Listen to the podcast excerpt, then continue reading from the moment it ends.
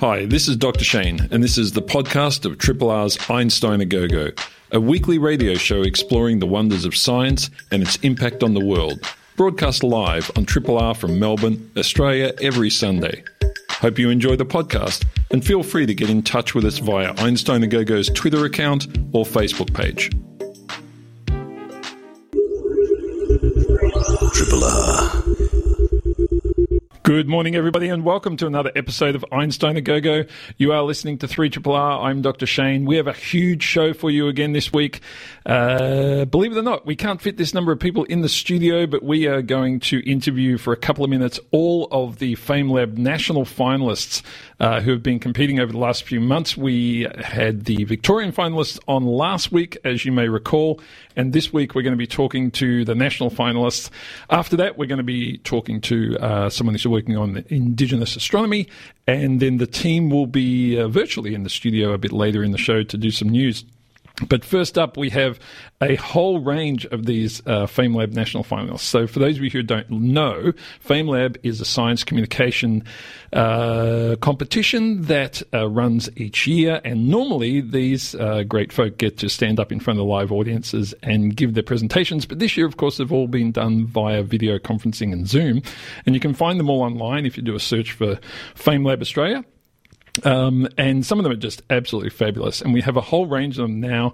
And the first one that I'm going to speak to is Valeria Senigaglia, who is from Murdoch University. Valeria, can you hear us? Hi, Shane. I can hear you. Hi to everyone. Thanks for having me. It's great to have you now. I should give people listening some context because you work on dolphins, but not only do you normally work on dolphins, you're working on dolphins right now. You're on a boat somewhere. I can just see on your screen there water. Tell us where you are. I am in the Swan River. I am helping out another researcher from my lab at Murdoch University conducting survey for probably the second time since the pandemic. So we've been out of the water for quite some time and we're super excited to be back. We just had dolphin feeding and jumping everywhere. Uh, as you might have enjoyed a little bit. Yeah, look, it's fantastic to see, and uh, it's a shame that it's radio and people can't see what I'm seeing. But tell us a little bit about your research. What are you doing? Sure. So for like 15 years, I follow dolphin and whales quite around the world, and I mainly look at the impact of any type of human activity and tourism in particular on their behavior, their well-being, their welfare. Um, whale watching as feeding wild dolphin in particular is incredibly bad. It can have negative effect. And I'm studying this in, um, in Bunbury, so in the south of Western Australia. Hmm. And how do you go about that? I mean, you're out there sort of interacting with them yourselves. So, how do you guarantee that what you're doing isn't problematic? And, and what sort of things do you look for? So, there's different ways of looking at the negative effect. Usually, we I specialize in behavior, so changes in behavior. They change direction very frequently if a boat is harassing them, or they might be conditioned in terms of the food, so they start to associate boat with food and so they come too close to boat. As researcher trying to avoid any type of impact, well, first of all, we never feed them. It's absolutely legal. And plus we developed skills through the years. We know how far we can stay and how to drive the boat from an angle from behind them at a 45 degrees angle, never crossing their path. There's several technique that you can adopt to, uh, to avoid um, being impactful, I would say. And we also use the statistic to look at dolphin from land as well, with and without research boat, and see if the research boat also is impacting. So it's a factor that we account for. Mm. Well, Valeria, it's great talking to you. Thanks so much. We're, we're out of time for your two minutes, but I should say I've never had to share someone's time with them driving a boat before. It sounds dangerous to be doing that, but go back to carefully driving your boat and studying those dolphins. And thanks so much for being on Triple R. No worries. Multitasking woman. Have a great day, everyone. You too. Bye. Thanks so much, Valeria. Okay, next up is Sarah Ballett. We spoke to Sarah briefly last week as well. Sarah made it through to the national final uh, for Monash University. Good morning, Sarah. Good morning, Shane. How are you going? Good. Now we talked about your work on mosquitoes and uh, and the use of I think it was a bacteria last week, wasn't it, in the mosquitoes yep. to prevent the spread of. Remind me which disease it was. It was dengue fever. So if mosquitoes have this bacteria, if they carry it, they won't pass the dengue fever onto humans when they bite you. Mm. And you do the maths, the modelling around this. What, what does that involve? That's correct. Yeah, what does that involve?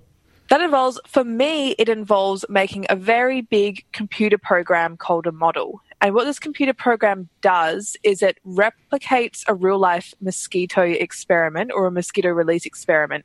So this program tracks the life behavior of thousands of mosquitoes, each individual one. We're sort of following each mosquito from egg to adulthood and seeing what they do, their mating behavior, that kind of thing. And we do this so we can bring in some statistical methods to give us an idea about how mosquitoes behave and how they spread um, across a neighborhood, mm. because that tells us how this bacteria spreads. Are they similar to other insects? Like are they, they model insects that have already been studied, or is this sort of out of the box new stuff? So, interesting with this model, not only do we have to account for behavior that's different from other insects, we have to account for behavior that's different from other species of mosquitoes. Mm. There's a lot of aspects in this computer program that have been created because these mosquitoes behave differently from other types of mosquitoes. Um, different species of mosquitoes actually behave very differently. They're very diverse, and um, even just minor things like how they mate and how they lay their eggs. Yeah, interesting. Look, it's fascinating stuff, and they're obviously a big problem around the world. So, thanks for chatting to us again, Sarah. Good luck with your ongoing work. Thank you very much. Have a lovely day. You too. Uh, we also have Lynn Nazareth on the phone from the Menzies Health Institute and Griffith University. Lynn, good morning. Good morning, Shane. Now, you're working on ways to protect the brain. I've been drinking so much booze lately in this lockdown, I'm not even sure I should listen to this. But do tell, what are you doing exactly? So, um, the thing about bacteria and viruses is that they're quite sneaky. As we all know, a virus has um, and so even though your brain is quite well protected, uh, bacteria and viruses use the nerves in your nose and um, bypass all these protective barriers and cause mm. brain infection. Okay. But what is worse is that these infections progress into diseases like Alzheimer's or Parkinson's. And I look at how the cells in your nose could protect your brain. Okay. And yeah. I mean, can we somehow, um, uh, we don't want to switch those cells off, but is there mm-hmm. something that we can do to create a better barrier there in the nose to prevent that? Or is it something that we treat otherwise with our immune system? Um, so, in a way, while what I found is the cells in your nose are quite good at killing invading bacteria and viruses, but we can look at ways and making it even better. So, uh, in a way, to make sure these cells are always ready for, you know, invading uh, pathogens. Mm. And and how do you go about that? Like in the lab, what what exactly are you testing? So uh, right now, I'm looking at what structures do these cells have? How do they recognize, eat, and degrade? Invading pathogens and we could perhaps design small molecules or structures to stimulate them you know, so that they're always active and prepared for anything that comes its way. Sounds like a good plan to me. Active and prepared. If only we'd been that way when we were uh, starting this pandemic, eh? Thanks so much, uh, Lynn. Good to chat to you, you and congratulations on getting through to the national final as well. Uh, so next up is Samuel Hinton. Samuel, University of Queensland. Can you hear me?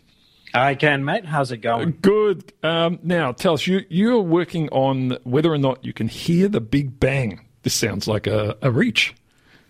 Yeah, it's a bit interesting, isn't it? Because I'm sure you've heard that in space, no one can hear you scream. And it's true for space right now, but it's not true for space just after the Big Bang. And that's what we care about.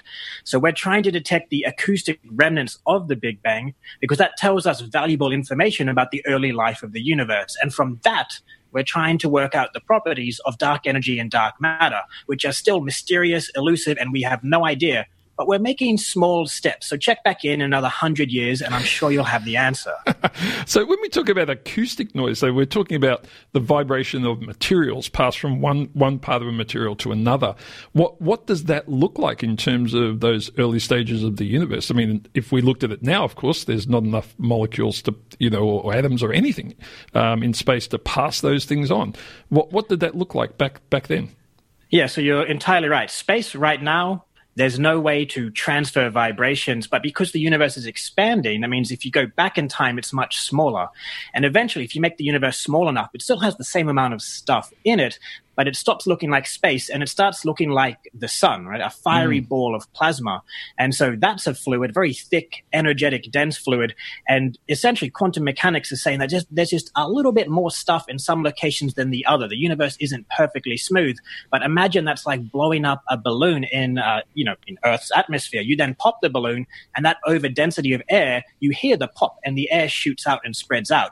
And that's very similar to what the early universe is like. Instead of one balloon, though, there are, you know, trillions upon mm. trillions of them, and all of their pops are overlapping, all the ripples spreading out, overlapping. And that's what we want to try and observe.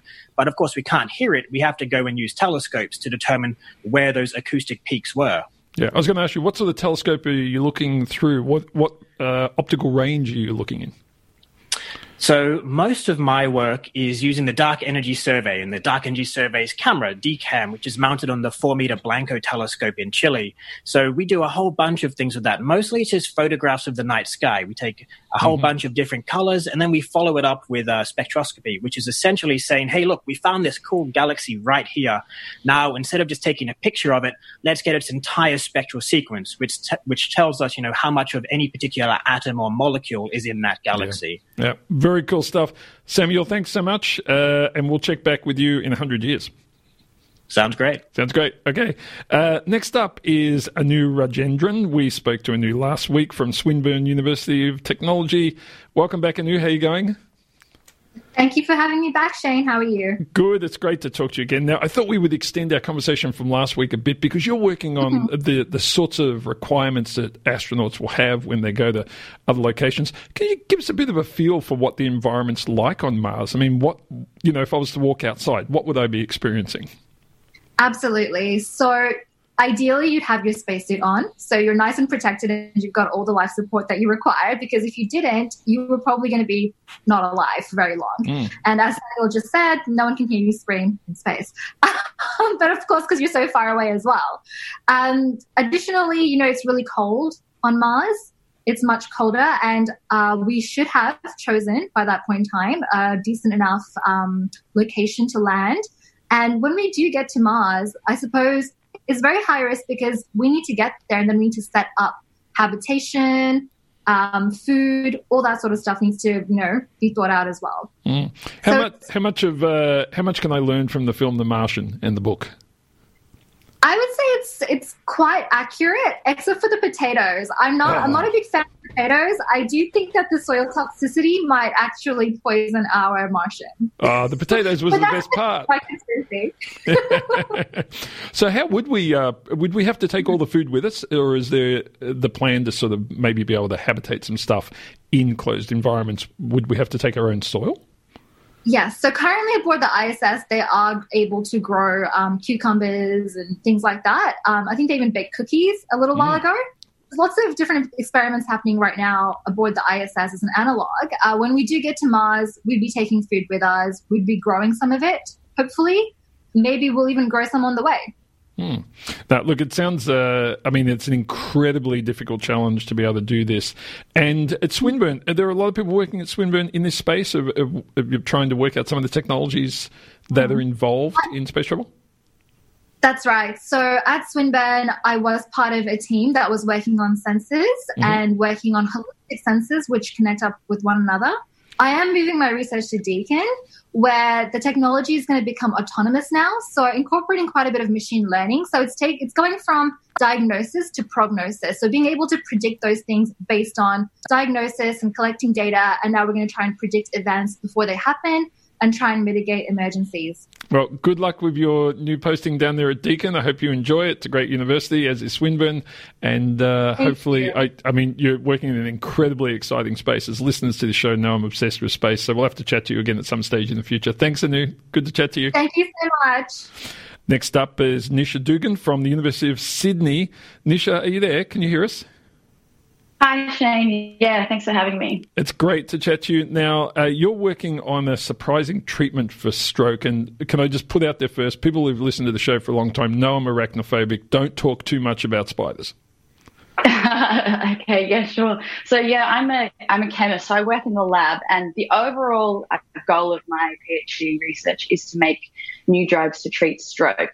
Um, but specifically, what I'm working on at the moment, and the project that I spoke about in Fame Lab involves trying to recreate a component of funnel web spider venom in the lab, which may not really seem like it's related to stroke, but really interestingly, we have collaborators in Queensland who found out that, that this particular part of uh, this funnel web spider venom can help to prevent the uh, brain damage that occurs after a stroke. So, uh, which is a really interesting result. So, I'm trying to now make that component in the lab. Now, we're not talking about uh, spiders biting people after they've been stroked. I mean, you, some some poor bugger's got to milk these things, right? Are you doing that?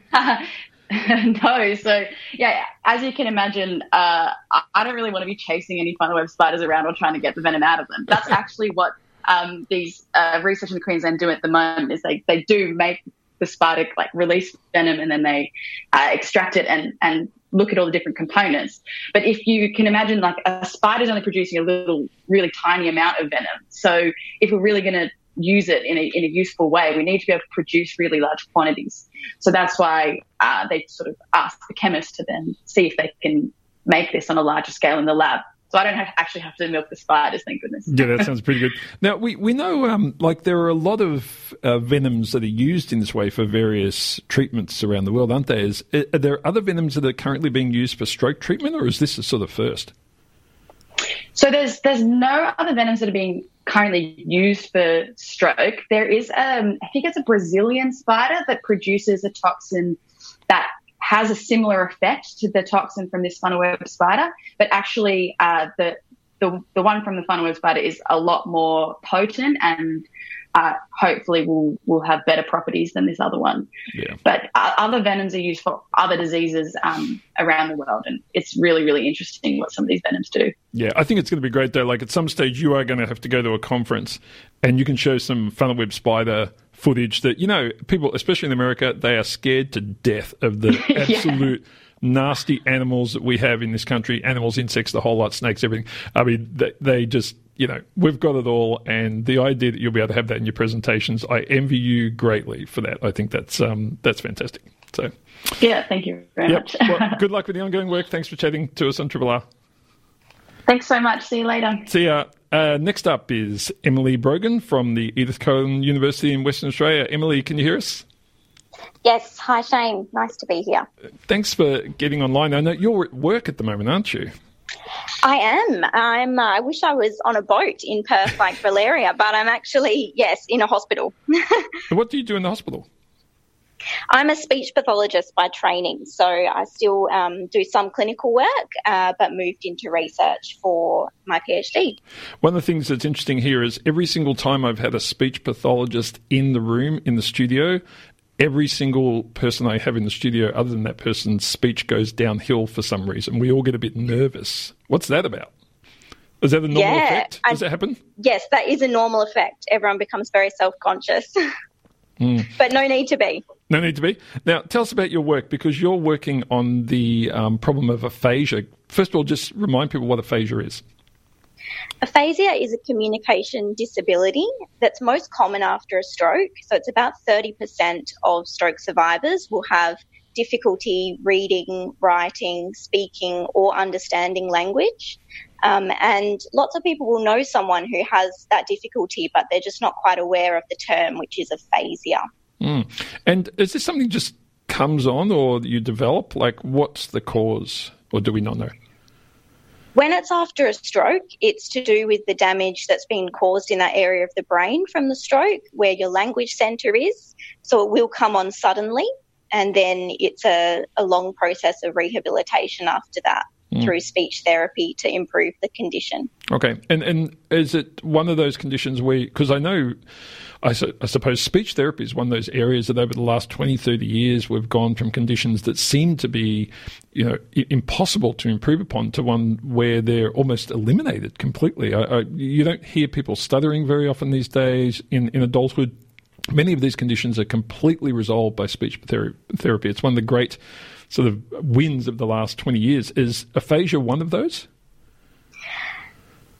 Unfortunately, with aphasia, um, it is often a chronic and lifetime condition, and um, there is a certain percentage of people who, after a stroke, will recover, have a good recovery. Um, but for many of them, it will be a lifelong battle. And my research looks at what sort of dose of speech therapy will give the best recovery in that early time after a stroke, because at the moment we don't know. Um, like a doctor would come in and prescribe a dose of a drug, because it's a behavioural therapy intervention, we're not quite sure how much someone needs to get that best recovery. So, um, yeah, can be a lifelong battle for many, many people. Mm. Well, it's a great area to be in. Congratulations on the ongoing work, and I hope uh, hope you have a good day there at, at, at the hospital. And it's not too. Um, I'm sure it's difficult working in any hospital environment at the moment, but hopefully it's um, hopefully it's calm there. Thank you very much. Thanks for chatting, Emily. Okay, next up is Daria uh, Craig from the University of Western Australia. Good morning. Good morning. Great to talk to you. You're not in the hospital. I can see little figurines in your backdrop, which is great. Love to see. I love watching everyone's different Zoom backdrops. They're they're very informative. Now, tell us a bit It's about. a- so, go ahead. Uh, it's an office I share with my husband, so I must say the figurines are all his. Yeah, a likely story. Um, now, you're working in something. The title of your presentation was "No More Bad Leaders." Um, you can almost throw a dart around the world at the moment and find a bad leader quite readily. Tell us specifically what you're doing, though, because that's a really interesting title. Yeah, so one of the things that really uh, interests me is uh, you often observe this, and people seem to know uh, when we talk about leadership, people seem to know what good leadership looks like, and everyone will have examples of you know good leaders and what they should be doing. And yet, like you said, when you look around, and it's not only during this pandemic time that we see this, it's you know sort of under normal circumstances as well you look around and you see uh, everyone has an example of a bad boss or bad boss behavior, and I really and I'm, I'm really fascinated by that, and I really want to see what's going on there. Why why we seem to know what you know good leadership is, and why we still have so many uh, behaviors around us that signal bad bad leadership. Yeah, I, I mean, is there there's some crossover also between people progressing because often you find people progress quite high, but at the same time they're often regarded as appalling leaders of people. Is is there some sort of correlate there between some of the personality aspects that you're seeing? Because to me, it seems as though, you know. It's not quite the Nicolas Cage correlation. It's a little better than that, but there's something there's something going on, right? Yeah, no, it's actually quite interesting that you picked up on this because that's that's definitely um, something that I'm really curious about. Is why is it that you know the higher position up we are, the, the more people will complain about our leadership, and I think that you know it's it's it's certainly uh, it certainly maybe has to do with the individual who is occupying those positions. It might do uh, maybe with all the you know pressures and complexities that they have to deal with. Like we don't realize how many like competing politics and stakeholder stakeholders they have to deal with at those higher levels, especially.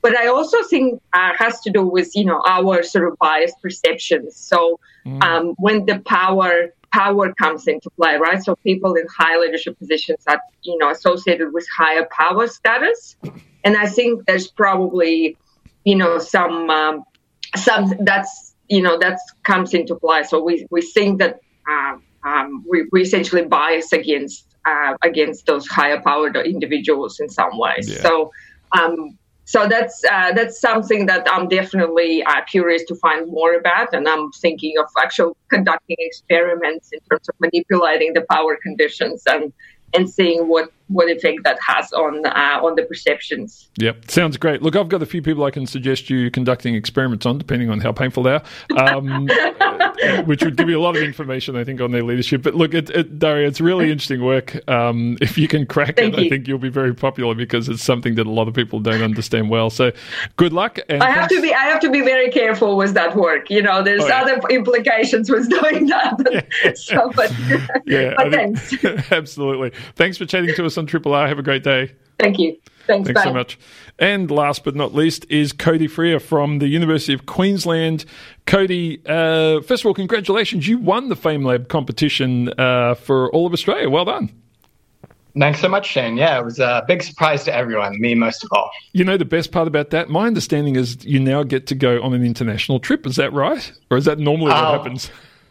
Well, I'm supposed to. you know, I'm supposed to go to the UK in October, which would be great, but it's looking less and less likely by the day. Yeah. Well, look, maybe you know, I think all of these things are being managed in a fair way, and and I'm sure uh, you know no one will be able to go to the UK for this competition in October. I suspect so. They'll probably postpone it, and you'll get to do it anyway, which would be cool. But now let's Yeah, let's crossed. talk about your work because now, you're a pediatrician, is that right? Uh, uh, no, uh, so I'm a medical student doing a PhD. Okay, So okay. the MD program wasn't long enough for me. I had to tack on a PhD. another another three or four years. And what exactly are you looking at there with um, regards to your PhD?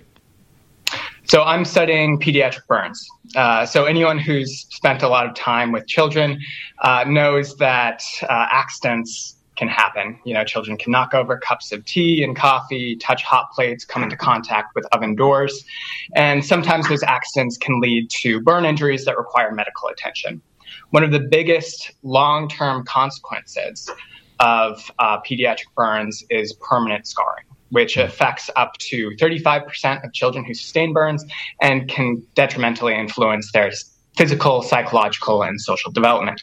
So my PhD focuses on identifying ways to improve the healing process and thereby redu- reduce the risk of scarring. And and how do you go about that? I mean, are you you interacting with a lot of kids there at one of the hospitals, or you know what, what's Yeah, what's the process? Absolutely. So I'm uh, focusing specifically on a treatment called negative pressure wound therapy, uh, which at its most basic level just involves applying a vacuum to the wound environment. And there's been some limited evidence that it might help uh, uh, patients with burns. It might accelerate the healing process. But uh, you can't really determine that definitively unless you perform a clinical trial. So that's what we did at the Queensland Children's Hospital. We recruited over 100 children and randomized them to either uh, standard antimicrobial dressings, uh, which is the standard of care, uh, or a combination of those same dressings and negative pressure, the intervention that I'm testing. And uh, we tracked them all throughout the recovery. And at the end of the day, we found that negative pressure did, in fact, accelerate the healing process, decrease the number of dressing changes that these children had to undergo, and uh, significantly reduce the risk of requiring that long term scar management. Do we have a feel for why that change in pressure is having that beneficial effect? It sort of it almost feels a bit counterintuitive in a way that, you know, is is the absence of oxygen around the burn environment something that's helpful? Yeah, no, that's a great question. So, one of the biggest challenges in burn management is that these injuries are highly dynamic. Uh, so, you can have a child come into the emergency department with a burn uh, a few hours after the incident, and it looks relatively superficial and small. Uh, you apply the regular dressings, and when they come back a few days later and you remove those dressings, you find that the wound has deteriorated. It's significantly deeper, it's bigger, it may even require a skin graft, and it is at high risk of scar formation. Um, and so negative pressure is believed to work uh, by removing some of those clotting and immune factors that contribute to that wound progression or deterioration, and also by having other effects on the wound environment. For example, improving blood flow. Uh, so you talked about oxygen, and actually it improves uh, the supply of oxygen to the wound by reducing the compression on uh, those blood vessels that are supplying that wound. And by reducing the compression, it improves the flow of blood, so improves the flow of nutrients and oxygen that those cells need uh, in order to uh, heal the wound. Fantastic. I love it when something seems counterintuitive, but once we hear the details, it's sort of like, oh, yeah, of course, that lets the oxygen get to where it needs to go. That's great. Cody, uh, we're going to have to leave it there, but thanks so much for chatting to us on Triple R. Congratulations again on winning the, the FameLab competition nationally. Uh, I hope you do get on that plane to represent us in the UK, and more importantly, though, good luck with the work with the kids. Hopefully, uh, those outcomes are positive. Great. Thanks so much, Shane. And Thanks. happy Mother's Day to all the mums out there. Ah, you just beat me to it. well done. uh, good job, mate. Talk soon. Thanks so much, folks. Uh, that was the group of FameLab uh, finalists from Australia. We had them from all over the all over the country. They're one of the the glorious uh, things that we can do with these Zoom calls. Not quite as much fun for me as having them in the studio, but nevertheless, uh, good to be able to talk to them all at the same time. We're going to take a break now for some music, and when we'll be uh, coming back in just a moment with our next guest for today. Triple R. Uh, welcome back, everybody. You are listening to Einstein a Go Go on 3 Triple R. On the line now, we have Krystal De Napoli. She is a student down at Monash University studying astrophysics. Good morning. Good morning. now, it's great to chat to you because you are not only are a student down there, but you're part of um, our Indigenous community from the Gamilaroi. Did I get that right? Gamilaroi, yeah. Yep. And one of your, I, I, heard about you from our program manager here at the station because you were on on uh, another show some months ago. But one of the things you're doing is trying to educate the Australian community and I guess the broader community on what Indigenous astronomy is about. So, why don't we, before we talk about some of the, the other great things you're doing at Monash and so forth, let's just talk about what we mean by Indigenous astronomy. Can you give us a bit of a rundown? Yep. Um, so, uh, largely, it's just one of the key fields of Indigenous science. Um, and so, this is a an area of science that extends back, from what we can tell, tens of thousands of years. Mm-hmm. Um, it is recorded quite differently from what we're used to in Western science. And so, usually, when I talk to the public about these topics, I do have to give that foundational step of what Indigenous science is and how it's actually um, encoded and transmitted in an oral culture. Because, mm. you know, we're lacking books to write down and keep sort of track of things. And so, for some people, that's a bit hard to wrap their head around. And so, Indigenous science, um, it tends to be encoded into stories. So these are stories that people would probably be familiar with in terms of hearing dreaming stories, um, rainbow serpent, and things we might have heard in primary school, or if we go to some sort of you know cultural exhibition. Um, and these usually seem like fantastical stories with great creatures in them. But usually, what they're actually doing is using, uh, I guess, like interesting characters, interesting narratives to encode science into. And so Indigenous science, Indigenous astronomy, it tends to have a story associated to explain what is actually physically happening. And a great example of this is if um, I want to talk about, and I love using this example because it's just simple objects, um, but if I want to talk about the sun and the moon, and I want to talk about maybe the way that they interact in some way, like some physical feature of these two objects, and I want to put it into a format that I could explain to someone else who didn't see it and have them be able to explain it to others and not just other people of the same sort of age, but you know, to children and maybe to people who aren't so familiar. And so I would talk about the sun and the moon, and I would say maybe it's the sun woman and that it's the moon man. And I would describe whatever physical interaction those objects have as some sort of narrative between those two people. And so, quite frequently, when I talk about Indigenous astronomy, telling that story associated is so important. Mm. Um, and it's that way of conveying. So it's it's little memory tactics that we can use to simplify a concept and to pass it along for generations. And, and, and when you look back through some of these stories, how how far back can you track in terms of significant astronomical events? You know, we I mean, you look at certain um, pieces of artwork from Europe, and you'll find examples, for example, you know, of, of comets and so forth that you know happened a thousand years ago. Are, are there are there similar sort of um, comparators in the oral stories where, for example, there might have been a, a you know I don't know maybe a thousand years ago there was a big astronomical event that somehow wove its way into one of these stories? Yeah, so there are many different ways that we can use um, these sort of methods to date back stories. Um, for example, obviously, artwork is fantastic to be able to have things depicted in some sort of art form. We have um, stone arrangements, which are actually quite common that relate to astronomy, whether this be tracking, um, you know, solar movements or even cardinal points, things like this. Um, but then also in the stories themselves, those descriptors. So, um, frequently for things like meteorite impacts, we have stories that talk about when fire fell from the sky. Um, we have descriptions of other geological or astronomical events in the same story that can help us date back that same idea. And so I know there are pretty incredible stories which talk about positions of certain stars. So, for example, having a great southern star which as astronomers we know we don't really have one. Mm, yeah. We have great northern stars, like Polaris being sort of on that um, north, like celestial pole, mm-hmm. where we can see it does either little circles or it doesn't really move in the night sky. But in the southern hemisphere, we don't really have something like this. However, because of this thing called precession with our axis, at a certain point, we actually did have stars that were pretty close to being a southern star.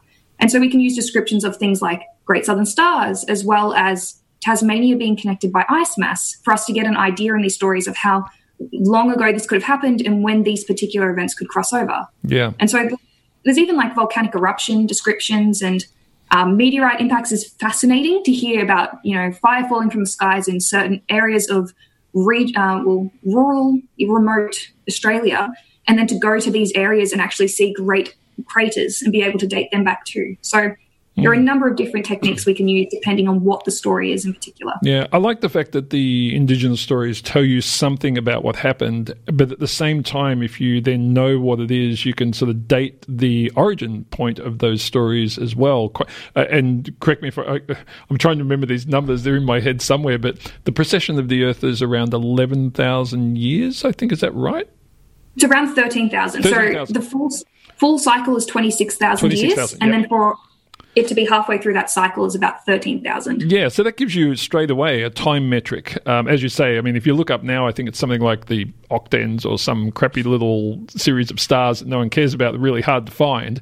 Um, but at yeah. some point, you know, there were stars right there at the South Celestial Pole. And, and knowing if, if, you know, you know that the story originated at that point, then you know exactly in time when it started, which must, um, that must be fascinating for historians looking into Indigenous culture. Definitely. Um, we also have a cool crossover between different uh, groups around the world with similarities. So um, we have what seems to be descriptions of a supernova event occurring up in like the northern temp- temp- uh, northern territory. So Yolngu country, they have a story seemingly describing a solar, uh, sorry, a supernova. Um, which also corresponds or overlaps with ancient Chinese astronomers' descriptions of a supernova occurring near the same constellation, like in that same position. Mm. And so, for that, with being a rec- written record as well, we can date back using those methods. And also, that indicates scales of 2,000 years. Mm. So, Fantastic stuff. Now, uh, we're going to have to get you on again at some stage. So, uh, we're, we're, going to run, run, out of time here because we're almost out of time. But I just wanted you to quickly mention um, you're constructing a, a, database on Indigenous science knowledge for the Australian Council of Deans of Science. Um, how's that going? That sounds like a pretty big project. It is. I've, so it's like a nine month sort of project I've been working on, and it's essentially trying to um, collate all great resources for teachers, educators on scientific content, also scientific um, like uh, lesson plans, all to do with sorry Indigenous science.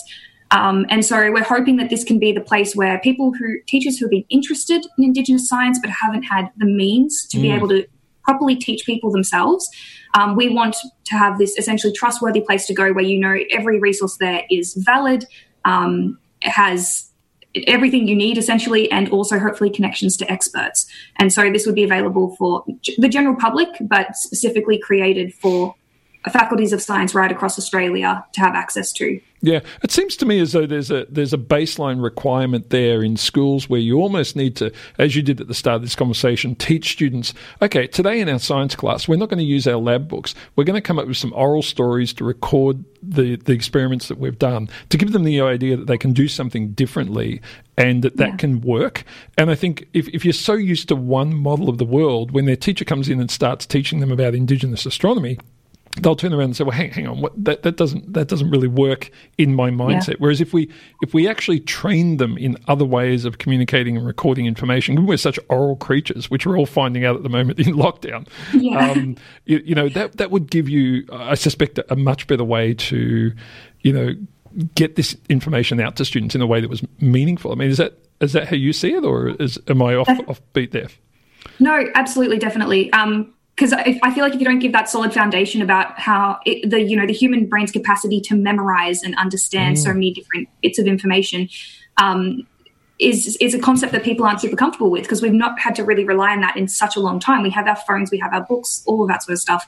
And so if I weren't wasn't to give that introduction, people would usually question how can we trust this data.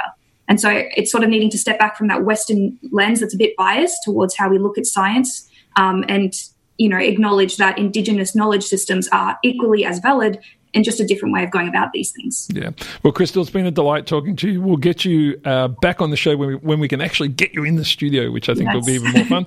Um, thanks so much for, for the for the information you've given us. It's it's really um, it's quite enlightening and, and great to hear. And good luck with your ongoing work there. I think uh, hopefully it will have a very positive impact on a lot of people teaching this stuff across Australia. Thanks, Shane. Thanks for having me. Thanks so See much. Ya. Folks, uh, we're going to take a break for another bit of music, and we'll be back in just a minute with the rest of the team to do some news. Triple R. Uh, good morning, folks. Uh, we are back. If you've just woken up, it's Mother's Day. Big hello to all the mothers out there, and a big hello to the rest of my team. We've got Dr. Jen, Chris KP, and Ewan on the line. Good morning, people. Howdy. Good morning, Dr. Shane. We're missing you. Good to see you. I love the fact you've all got fake backgrounds, which means you're all in your bedrooms. Mine's not fake. Yours isn't. For those of you listening, folks, he has Yoda in his background. So uh, yeah, good stuff. Now we've uh, we've got 12 minutes left on the show, so we should get into some news. Ewan, do you want to start us off? Yep, I thought I'd start off with something cheery, uh, given the state of the world. So otters, uh, who doesn't love otters, right? Uh, these are the guys So- that lay on their back in the water. They do. They lay on their back and frolic and swim around and uh, just do generally acrobatic things, which are very impressive. And so, one of the things they do quite regularly is play with rocks and stones. Uh, they juggle them essentially. And so, biologists have been really puzzled as to why they juggle stones so much, and they wanted to work it out. So, they looked at a whole range of uh, otters. Two different species: the uh, um, smooth-coated otter and the African, uh, sorry, Asian small-coated uh, otter and they observe their behaviour uh, when they're moving these stones around. And they also controlled for age as well as sex. Uh, and not much really explains uh, the uh, basically the stone playing, other than when they're hungry. It appears, and Hmm. so when they're close to being hungry, they appear to do this behaviour more often. And so they thought, well, maybe it's associated with feeding. Now, they're two different otters. One feeds on fish, and one feeds on more like crabs and shellfish. So you'd expect the one that sort of feeds on shellfish and so much would be better at playing with rocks if it was something to do with foraging and learning how to forage. But the two species showed no difference at all. And they even did an experiment where they put pieces of food inside a tennis ball, um, inside a medicine container, and between two bricks to see whether the otters that played more with the stones were better at solving puzzles. Uh, and they weren't. Uh, now they did they did mention some slight problems with their experiment. Um, one of the one of the treatments only had a few individuals in it, but probably more um, more importantly and somewhat amusingly, some of their otters had arthritis, uh, which makes it a bit difficult to juggle when you have arthritis. And I would sympathise with people who have arthritis. Some of my family members do. So um, yeah, so some problems with experiment perhaps, but. So essentially, we know now that otters do play with stones a lot more when they're hungry, but we still don't know why. Um, and the the younger ones and the older ones did it more than uh, I guess middle aged otters as well. And they are unsure about that, but they said that maybe it's to do with um, sort of I guess uh, learning skills and cognitive development of the young ones. And they hypothesised that the older ones might do it to basically keep them, um, you know, uh, up to speed, so to speak, compared to the adult ones. And maybe the adult ones were too busy playing with or taking care of their young otters. So look, um, a bit of fun, really, in this uh, gloomy world, really. But I thought it was pretty interesting observational behavioural study. So Yeah, no, it's it's great to hear uh, this weird and wacky stuff that some animals do and trying to work out why they do it. But otters are awesome creatures. I remember first seeing Yeah. them, I think in Seattle, and, and uh, I was like, "Holy crap! These these guys are just laying on their backs, chilling out. The only thing missing is a beer." Um, Mm-hmm. yeah, it's just highly intelligent as well. yeah, yeah, yeah, incredible. Uh, thanks, Yeah. Ewan. Thank you, Doctor worries. Jen. Well, guys, I thought today would be a very good day to acknowledge all women, mothers or not. And so I want to talk about the traditional views that we tend to have of women in hunter gatherer societies. So, you know, we think of the men as out there hunting and fishing and fighting, you know, the tribal feuds, there's all these conflicts, and you guys are out there beating each other up. You know, and our traditional view of women is that they were concentrating on gathering and preparing plants and weaving and looking after children, you know, this beautiful gender divide. But I want to tell you about two studies that just came out this week that completely turn that view on its head and have really quite strong evidence of women being warriors out there fighting. So the first study came out of looking at hunter gatherer communities in central California, starting about 5,000 years ago, and then moving to more recent um, Native American groups in the region. And they looked at a whole lot of skeletons of, of hunter gatherer peoples, and they found 128 skeletons from these hunter gatherer women that had clear damage from arrows and knives, absolutely comparable to the injuries that the men at the same stage had. So that's piece of the evidence number one. And then a completely separate study that just happened to be published in the same week was looking at nomadic herders in um, ancient Mongolia. So we're talking bordering northern China about 1500 years ago. Um, and they found evidence that both genders were riding horses in combat. So they could look at the changes to the bone caused by frequent horse riding and falling off horses, and then the evidence in the upper body of using bows and arrows and injuries to the head from arrows and knives. And like, you know, there's all this evidence that women were doing the same thing. So one of the study authors is quoted as saying, I've got evidence that badass women go back a long way. yes, that's the message we want for Mother's Day. Whether you're a mother or not, you can be badass. Yeah, you, you're talking to you're talking to three guys on the line here, Doctor Jen, who are like, yeah, that wouldn't be us with arrows and shit. We'd be in the cave Yeah, watching no. TV. no, no, I'm, I'm, I'm quite happy. I'm quite happy to hand the, uh, the the bowing and arrowing and falling off horses to, to anyone who'll take it, male or female.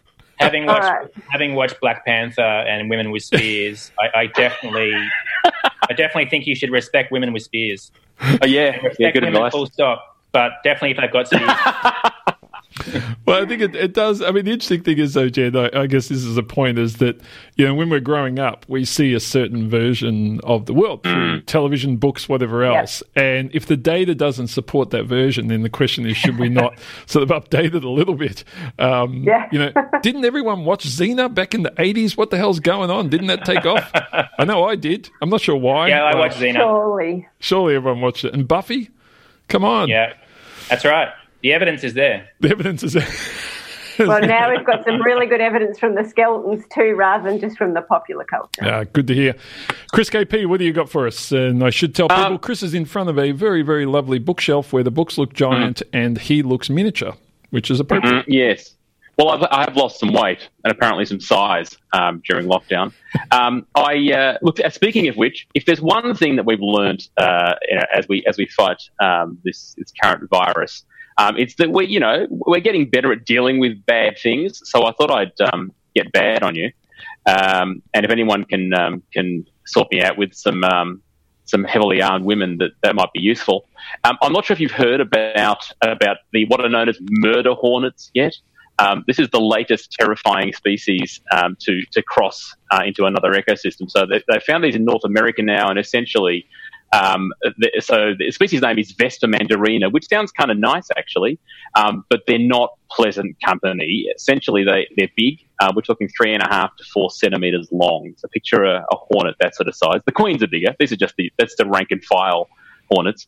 Um, they start off by sort of they, they find a beehive, they target it so that their so that their colleagues know where it is, and they sort of pick off bees one by one. And by pick off, I mean they grab one, rip its head off, and then carry it back to their own hive to feed the young on. Um, and then once they've worked that out and they're, they're okay with this, they basically just invade the entire hive. And it can take, they can wipe out 50,000 bees in, you know, in a day and a half. They just destroy a hive. They then, um, and beheading is their, their method of choice, the dispatching of the bees. Uh, then they'll move into the hive and pulp up all the baby bees and everything else and take and, and basically feed off that as well. Um, so European bees, uh, the ones that, that we use for most of our honey production in Australia as well, they are essentially hopeless. If the murder hornets get in there, they've got no chance. Um, and they've now found, I think, at least two sites where they where they believe that and believe that they they believe from genetic information they're different uh, different varieties, different families of uh, of murder hornet have arrived in Washington State. That's the latest I heard, anyway. So that's really bad news. There's not one, and they're now desperately trying to get on top of it before it gets out of control. As it happens, however, in slightly happy, slightly happier news, um, the Japanese honeybees are all over this. Um, if they find out that there is, if there's an imminent attack um, of, uh, of the uh, the murder hornets, what they basically do is they surround the hornet with a whole bunch of bees in what is known as a hot defensive bee ball. Um, sounds like something I might have spent too much money on um, in my early university days. But inside the hot defensive bee ball, they basically just flap their, their wings and they get hot. Um, and in fact, they're one of very few species that are able to regulate the heat across a group of them. But they essentially can pump it up to 47 degrees Celsius and cook the wasps, uh, the hornets rather, which is which is kind of grouse. Um, sadly, they have not passed that information on to the European honeybees yet. So, um, you know, at least in North America, they're trying their very best to get on top of these massive, terrifying creatures before they get out of control. I got to say that that bee cooking phenomenon is Yeah. going to be one of the best biological things I've heard all year. I love it. Yeah, That's same. fantastic. Yeah. I mean, they've actually, they've actually. Oh, myself. Yeah, you're good, Chris. We can hear you. Yeah, uh, it's great. Anyway, it's great. The um the the the ability of them to cook their enemy is uh, is sick shit, man. But it's fantastic. Yeah. I really love Yeah. it. I love it. That's uh, that's biology at its best. If we could get people to to somehow do that around Donald Trump, um, could, I don't know if a whole lot of people with coronavirus, all with a temperature at the same time, could surround him. Um, I, I will miss the the what I what I've now referred to as videos that are being uh, of of a human being that's a five year old who's walked through a gateway from the second century. Um, you know, I love them; they're fun, but they're scary at the same time. But maybe maybe a similar approach could work, Chris. Who's who's volunteering to try, Shane? Uh, look, actually, that's one I'd probably take for the team if it did that for the world. Um, I think a lot. Of, Thank you. a lot of people would. Hey, look, it's great to see you guys. I miss you uh, in the studio with me, but it's it's certainly excellent to uh, to be online and chat with you. And we'll be back in the studio real soon, hopefully all together, hanging out like normal. Thanks for uh, being on again and uh, doing great news and, and keeping everyone entertained. Hope you're all safe at home. Thanks, Shane. Thanks, Shane. Thanks for doing such an awesome job in there on your own. We are missing you. Thanks, Jen. I'm luckily surrounded by other Triple R people, which is nice. So that's uh, that's fine. It's not not as lonely here as you might expect, but uh, not having you guys in the room with me is a little sad. But uh, I'll say bye bye, and we'll chat to you again soon, folks. See ya. Cheers, mate. See ya. Take See it you easy, everyone. See ya. Uh, well, folks, uh, we're almost out of time. I'm going to have to hand over to the team from Eat It. Uh, thanks so much for listening to Einstein a Go Go today. We're very, very uh, happy to be continuing to broadcast science to you. It's absolutely a privilege to be able to do that every week on Triple R. I'm Dr. Shane. Remember, science is everywhere. We're going to hand over now to Eat It. Cam is over there in Studio One, ready to go. Have a great Sunday and happy Mother's Day to all the mums out there. Triple R. Hi, this is Dr. Shane. Thanks for listening to the podcast of Triple R's Einstein a Go Go, a weekly radio show exploring the wonders of science and its impact on the world. Broadcast live on Triple R from Melbourne, Australia, every Sunday. Hope you enjoyed the podcast and feel free to get in touch with us via Einstein a Go Go's Twitter account or Facebook page.